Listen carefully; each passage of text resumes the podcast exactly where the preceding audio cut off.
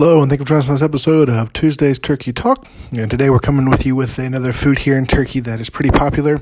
And I know we, talk about food a lot, but there's lots of different things as we're here in Turkey we're learning. And this is a pretty popular food dish. And I may have mentioned it in the past and other things, but this time we're going to do a podcast about it. And also it'll be in the email as well. And you can find out more about this food. It's, it's actually delicious.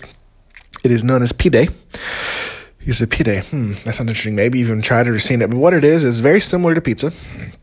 Except it doesn't use pizza sauce at all. And it's more of a, lot of times it's more like a football football shape is what it comes in. Long skinny football shape.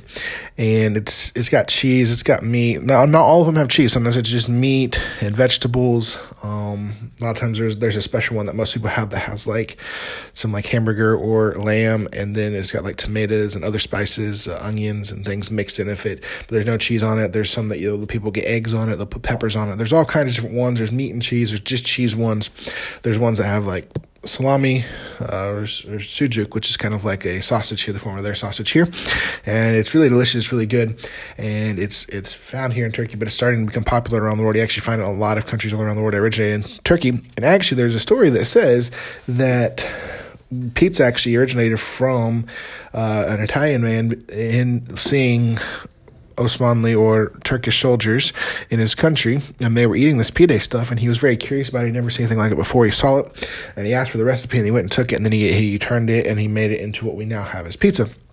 It's really pide, eh, from what I've read, from what I've been told, is where pizza came from. And so you can thank the Turks that we have pizza because, yes, it did necessarily come from Italy, but if they hadn't have brought pide over there and they hadn't learned how to make it, then we wouldn't have pizza today. But pide is absolutely delicious, is absolutely wonderful. And I would challenge you if you're ever in a shop, a restaurant that has one, get some pide, try some pide, have it, and try it. But also, hey, the next time either you're eating pide or, hey, the next time you're eating pizza, why don't you pray for the country of Turkey and pray that we can see Turkey reach the gospel in this generation and pray that more people will be sent and bring the gospel here to the great great country of Turkey. There's a great need here, and there's a great need for the gospel. We want to we want to see it reach the gospel in this generation. And again, thank you for joining us in this week's episode. We hope you join us each and every week to find out more about Turkey, the culture, the language, all kinds of things. As we're learning it, we like to pass it on to you. And we hope that you would like and subscribe to this podcast and your podcast player of choice. Also, share this with friends, family members, other people that you might know that'd be interested in finding out more about the country of Turkey. And as always, join us each and every week, and we'll see you next week.